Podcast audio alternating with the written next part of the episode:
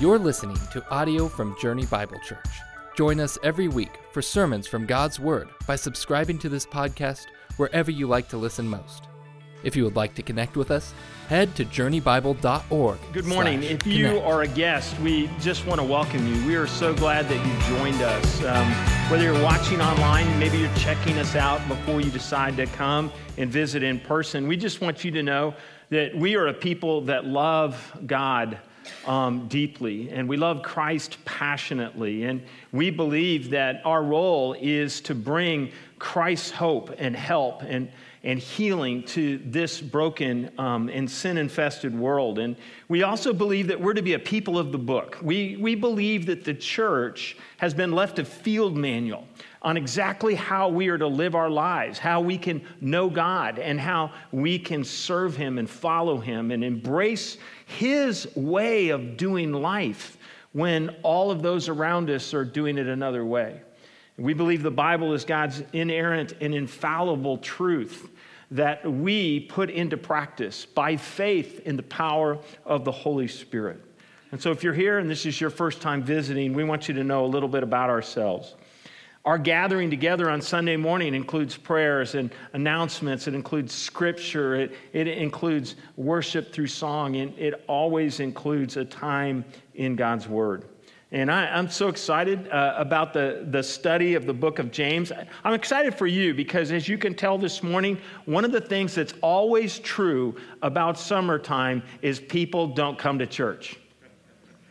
They go on vacation, they go to the lake, uh, it's been raining all week, and there's one, one it, it always works this way. There's one four hour block of dryness on Sunday morning when you can mow your lawn and you know, we have all kinds of reasons uh, that we may not come. And so doing a long series through a whole book could be very difficult. But the book of James really lends itself lends itself to uh, a, a study like this in a time where you might be in and out just a little bit. And we'll explain that more as we go on. But it's all about putting our faith in action.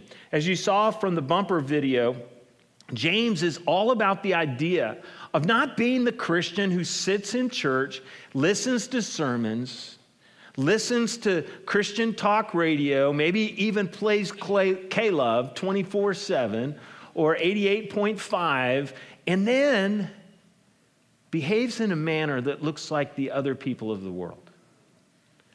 James is all about the reality that our faith should work itself out into the lifestyles that you and I have. True faith results in living out that faith, using God's word as our compass in the midst of this world. You know, one of the favorite series of books um, uh, that I like is The Chronicles of Narnia. And you know, it's a fascinating tale for children that was kind of written as a fantasy story that tells the world of Narnia, which is a world of magic and mythical beasts and talking animals. And it, it, it, centers on, on four children Lucy and Susan and Peter and Edmund and their journeys and adventures uh, with the wicked queen and Aslan the lion. And the books are beautiful stories, um, weaving together these adventures. And and what, what you find out at some point is that this is an allegory, and that the author is C.S. Lewis, the famed apologist. And he has written these children books coming out of the World War when he had children staying with him because their parents were at battle. And he writes these books as an allegory to help them grasp the bigger picture of the Christian world and have a better understanding of who could be their Savior, Jesus Christ, who's represented by Aslan the lion. And so, believe it or not, to interpret the allegory of Narnia, you have to understand the author of the Chronicles of Narnia. Believe it or not, authorship matters. Not just in helping to understand a Christian allegory, but it really matters when it comes to understanding the books of the Bible. Every single one of the 66 books of our Bible uh, was inspired by God. But God used human authors to capture and record, integrating their personality and life circumstances and cultural moments in history to convey his truth, to convey his principles, to convey his commands and his promises. And so he had them capture the information that you and I needed to be informed about and equipped with so that we could live the life we need to live in the world in which we find ourselves. So God used their personality, He used their character, He used their moment in history, He used their culture, He used their various languages. He did all of this so that you and I would have a field manual. And the book of James is one of those books that's eminently practical and helps us to learn how to put the living word of Christ, the written word of Christ, into practice in our lives. So I've said this before, I'll just say it again. The Bible is the written word of God, it's fully human and it's fully divine. Just like Jesus Christ is the living word of God, who is fully human and fully divine. And we don't see any problem with either one of those. They're held in perfect balance. And so we come to the book of James this morning. And we want to start by looking at James chapter 1, verse 1. So if you've got your Bibles, turn there. We're going to anchor there. We're going to have a couple of other uh, passages in the book of Acts and the book of Mark we'll look at. And then we'll have a, a couple of passages throughout the book of James at the end of our time that we're going to look at. But I, I just want to give an introduction, an overview to the book of James this morning. And the first thing that we want to do is just look at how James presents itself who the author is and who he's writing to. So it starts this way James, a servant of God and of the Lord Jesus Christ, to the 12 tribes in the dispersion, greetings. So notice that the first thing uh, that James does is he identifies himself. That's why the book's given the title after the author. Uh, many books are given the title of the prophet, or they're given the title to the location in which an apostle or a prophet was writing. James, and he calls himself a servant of God and of the Lord Jesus Christ. So, in a minute, we're going to look at um, the various Jameses in the New Testament and decide which one uh, is most likely, really highly probably likely, the author of this work. But I want you to notice how he describes himself to begin with. He, he marks himself as a servant, a bondslave, someone who belongs to another in their service. And then he uses the titles Lord, Jesus, Christ. Jesus is the word that refers to the idea that he is a Savior. Christ is the title that refers to the fact that he's the long promised Messiah. And Lord or Sovereign One is a title that refers to the reality that he is the King, the King of Kings and the Lord of Lords. And so he's, he's making a very strong opening reference to who Jesus is, why Jesus came, and who he is. He is a man in the service of the Lord Jesus Christ. And he writes to the 12 tribes in the dispersion. Now, if I had to ask you, does that sound Jewish or Greek? What would you tell me? Jewish.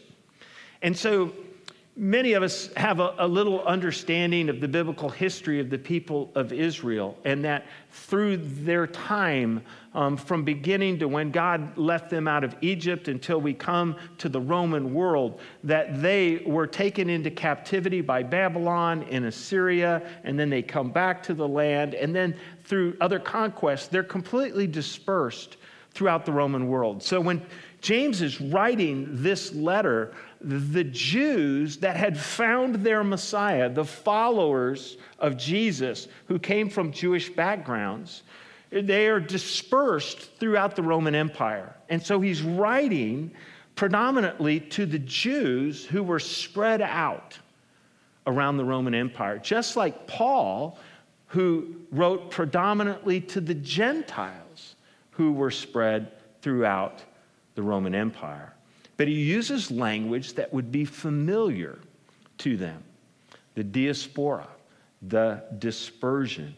And so he's writing to those Jews who have come to faith in Jesus Christ. So, since authorship matters, we've got to ask the question which James is this? Who is James, the author of the epistle that you and I are about to study? And so, just so you'll know, uh, the word James, used for a name, is used 43 times, I think in 39 verses in the New Testament. And th- we can clearly identify at the, at the time of uh, the writing of the book of James four James that were around that time. And four uh, distinct and different persons named James. And we have to decide which one is the best one. So I'm just going to kind of walk you through. Like if you were doing this, how would you make this decision? How would you decide which one of these Jameses is the James who wrote the book that we are about to study? So if you've got your Bibles now, flip over to Acts chapter 1. In Acts chapter 1, we, we have the account of Jesus um, uh, giving a last charge to his disciples that they are to be his witnesses in, in Jerusalem, Judea, and Samaria, and to the ends of the earth. And then he ascends into heaven, and the angels basically tell them, Don't stand here and do nothing, get after it. And it's after that moment that the 120 um, living followers that had survived the death and crucifixion and been fortified before the ascension of Jesus, they're gathered together in an upper room to pray. And in Acts chapter 1, we read about who's there. And when they had entered, they went up to the upper room where they were staying Peter and John and James and Andrew, Philip and Thomas, Bartholomew and Matthew, James the son of Alphaeus, Simon the Zealot, Judas the son of James. All these, with one accord, were devoting themselves to prayer together with the women and Mary, the mother of Jesus, and his, Jesus's, brothers. So, as we read this passage, we realize they've come together. And the, it, later on in that passage tells us there's about 120 of them that have gathered um, for this moment to pray as they wait for uh, the power of the Holy Spirit to be manifested and, and for them to, to begin the mission of taking the gospel to the ends of the earth. And so I just want to walk through this, and I want to point out the four Jameses that are in this passage, okay? The first James is right here.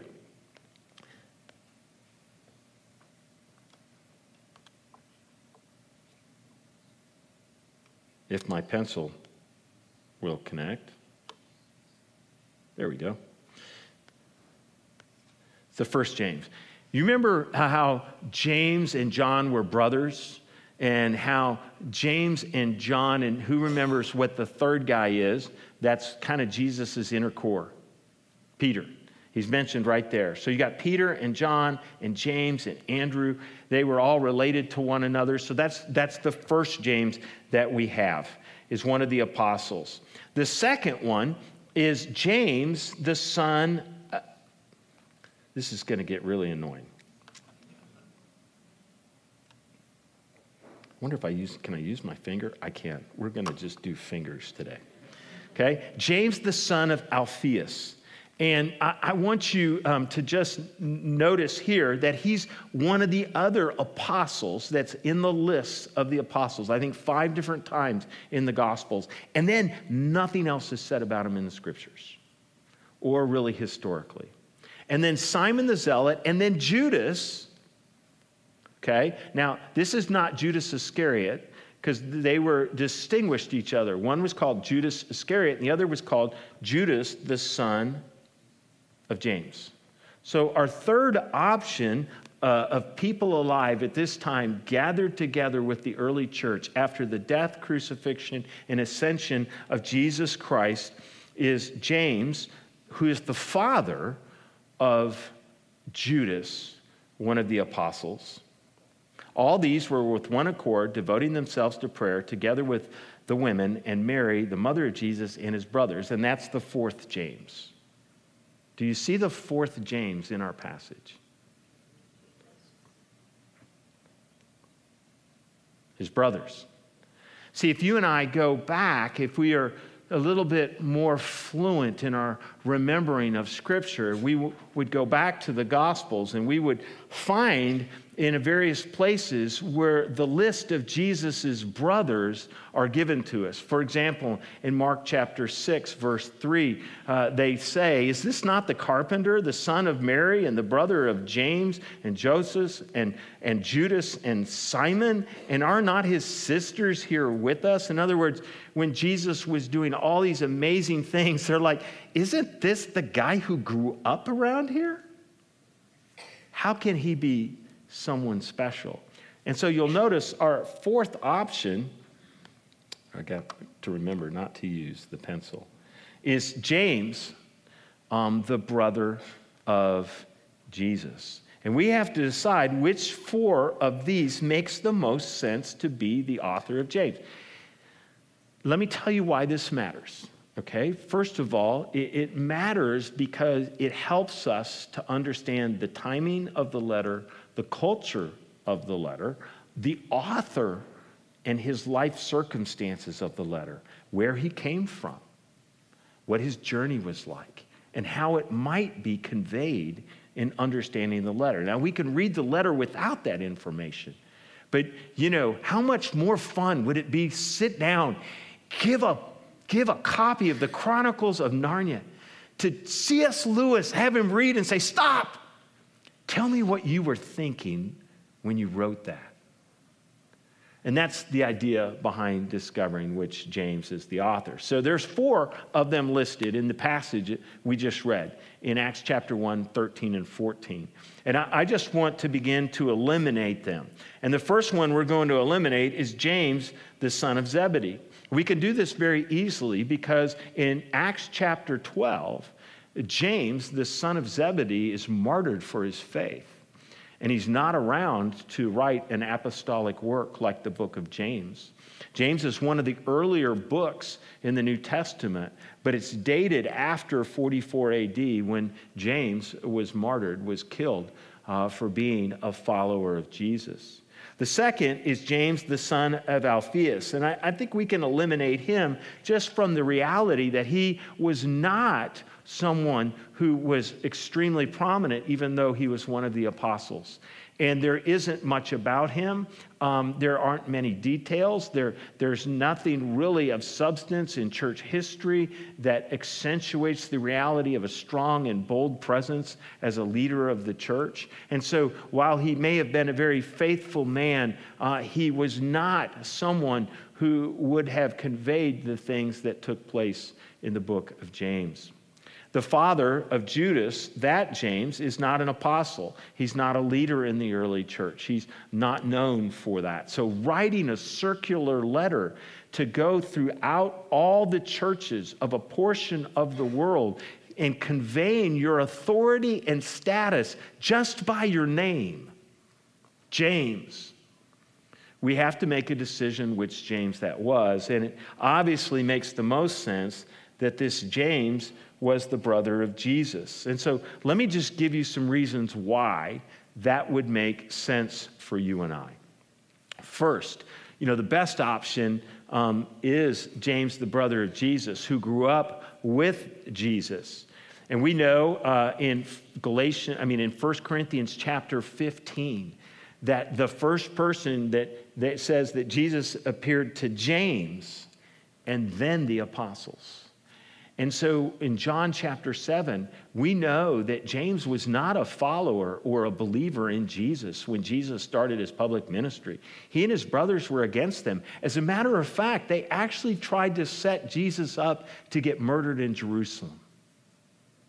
They did not have a good relationship. You ever heard of sibling rivalry? We'll, we'll come back to that in a minute.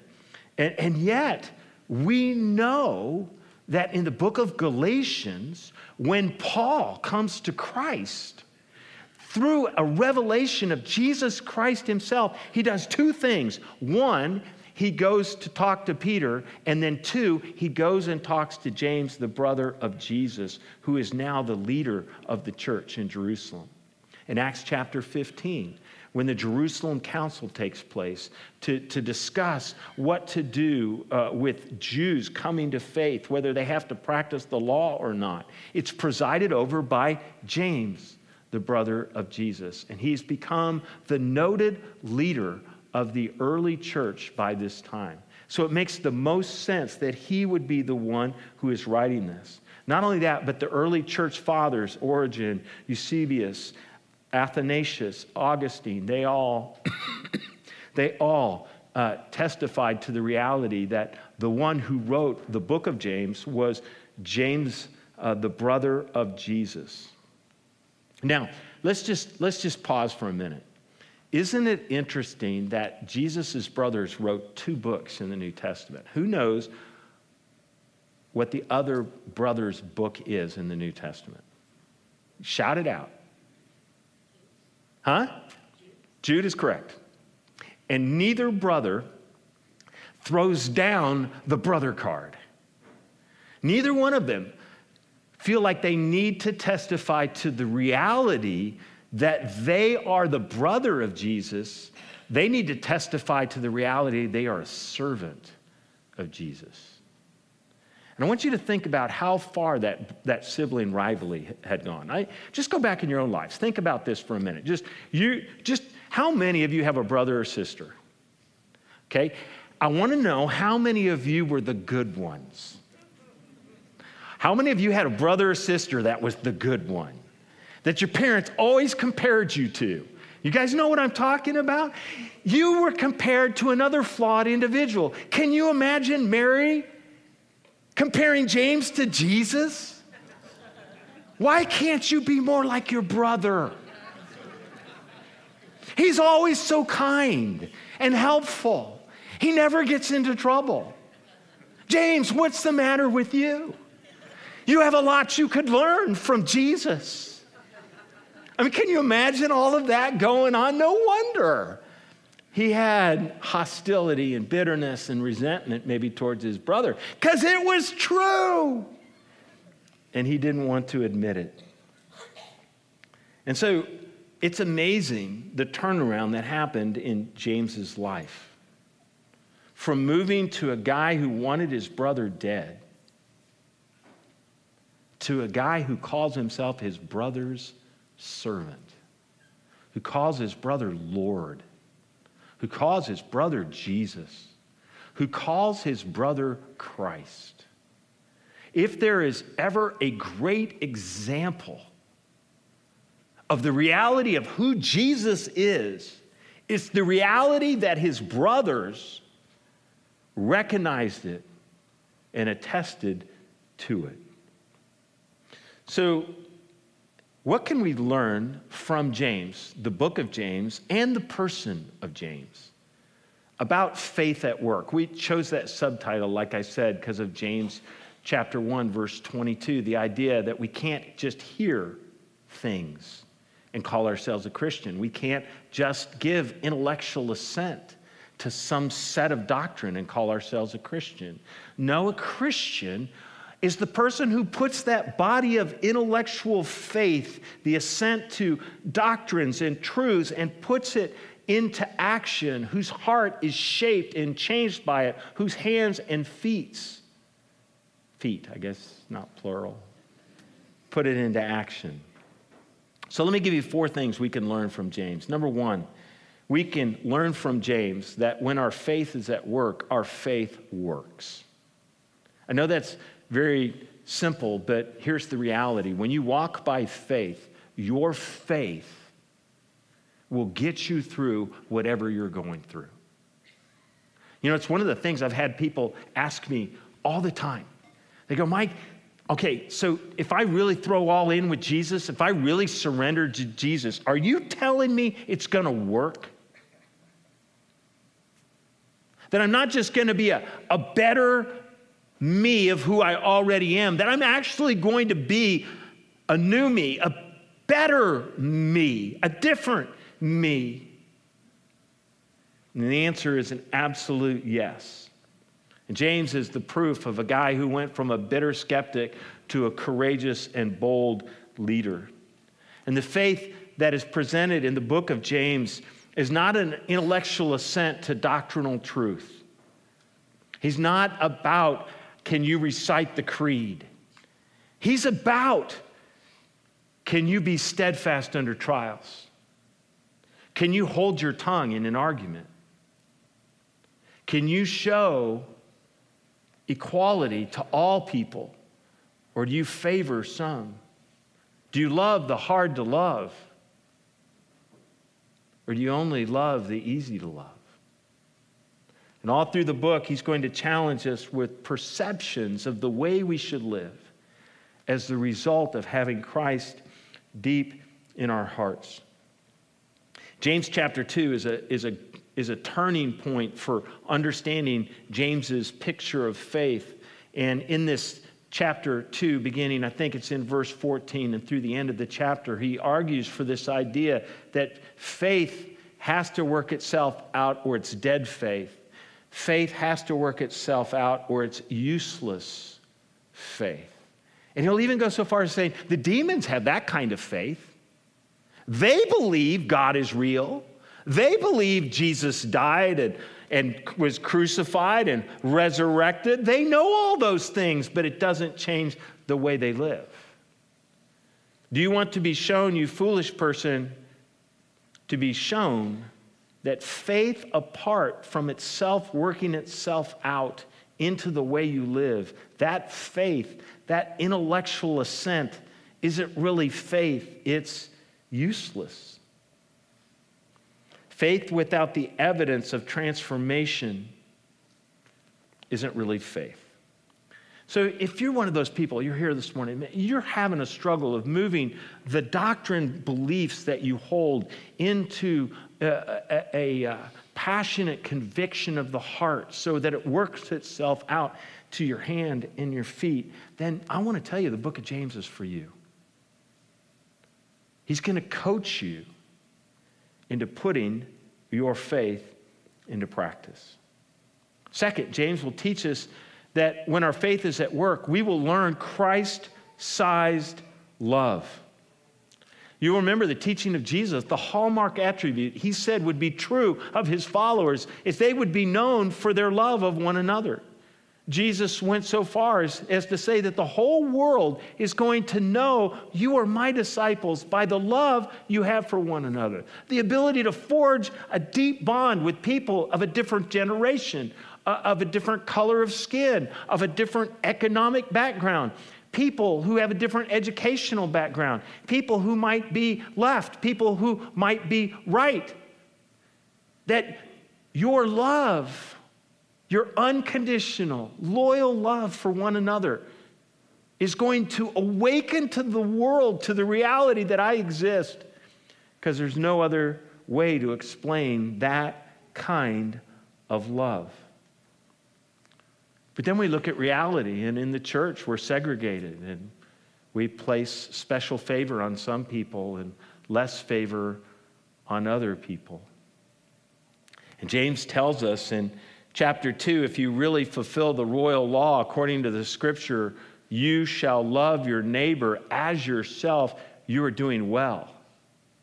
But if you show partiality, you are committing sin and are convicted by the law as transgressors.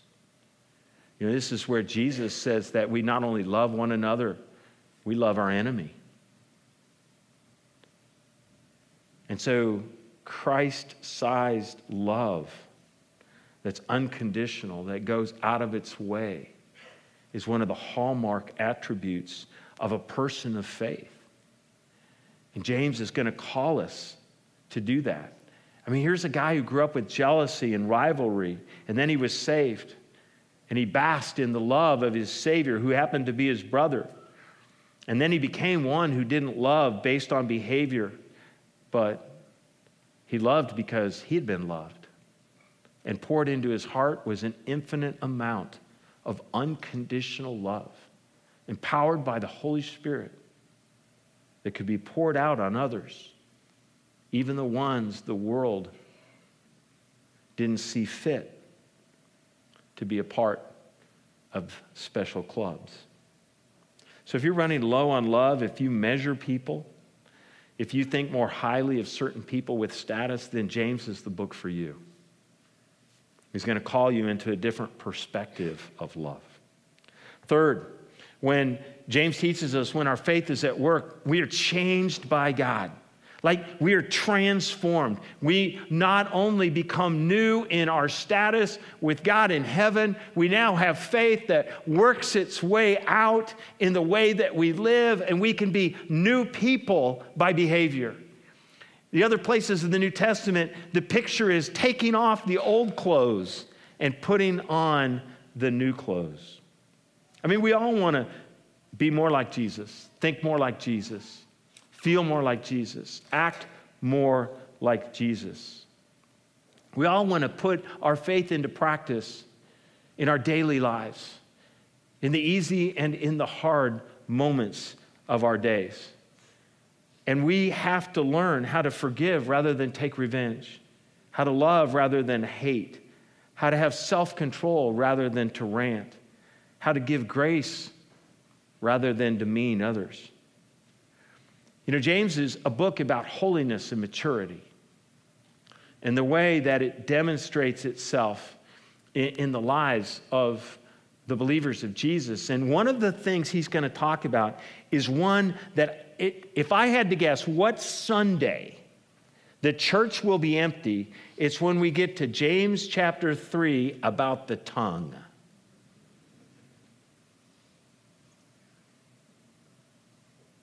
One of the most difficult things to control is the tongue. I mean, how many of us have already blown it this morning?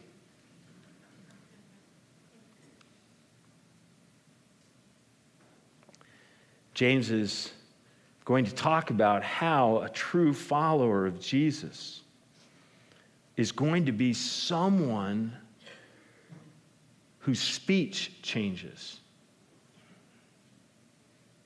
It's demonstrated in the way they talk, in what they say and don't say, in how they say it.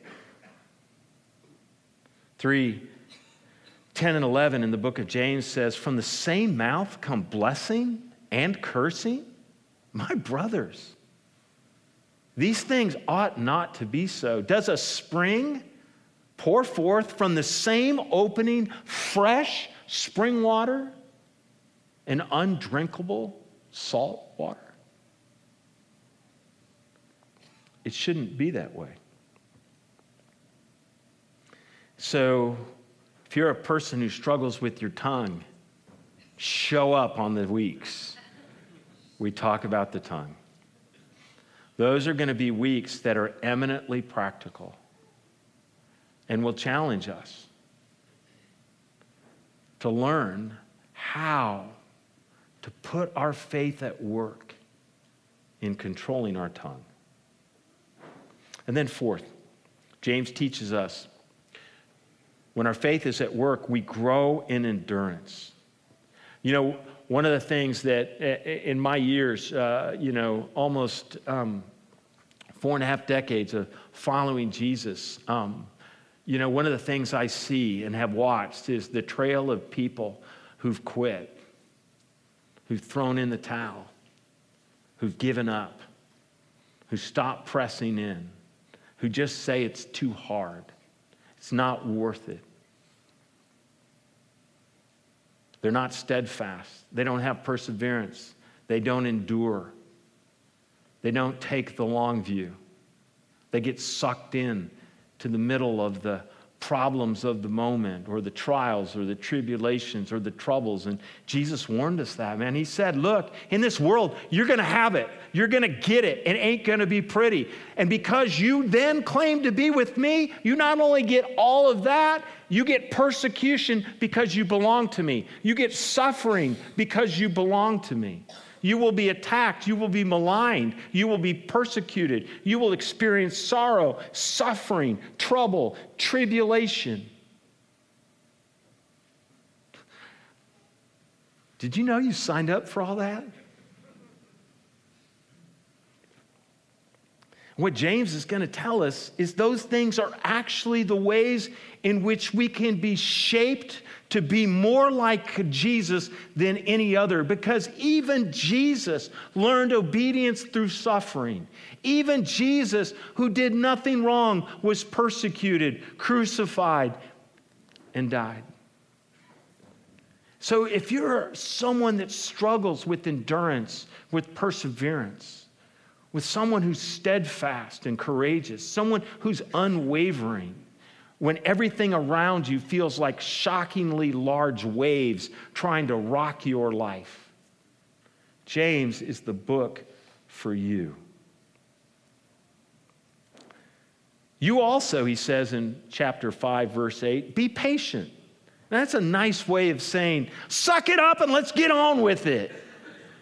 But he doesn't say it that way. He says it more kindly. He says, Be patient, establish your hearts. By the way, James, if I, I, whatever, I can't remember how many verses are in James, but for every two verses in James, there is at least one strong command, exhortation, right here. Be patient is one. Establish your hearts. Whose job is it to establish your heart by faith. It's yours, it's mine. Why are we doing it? Because we're waiting for the coming of the Lord, and He is coming, and He's going to make it all good. Can I have an amen? But you know what? He says, be patient there.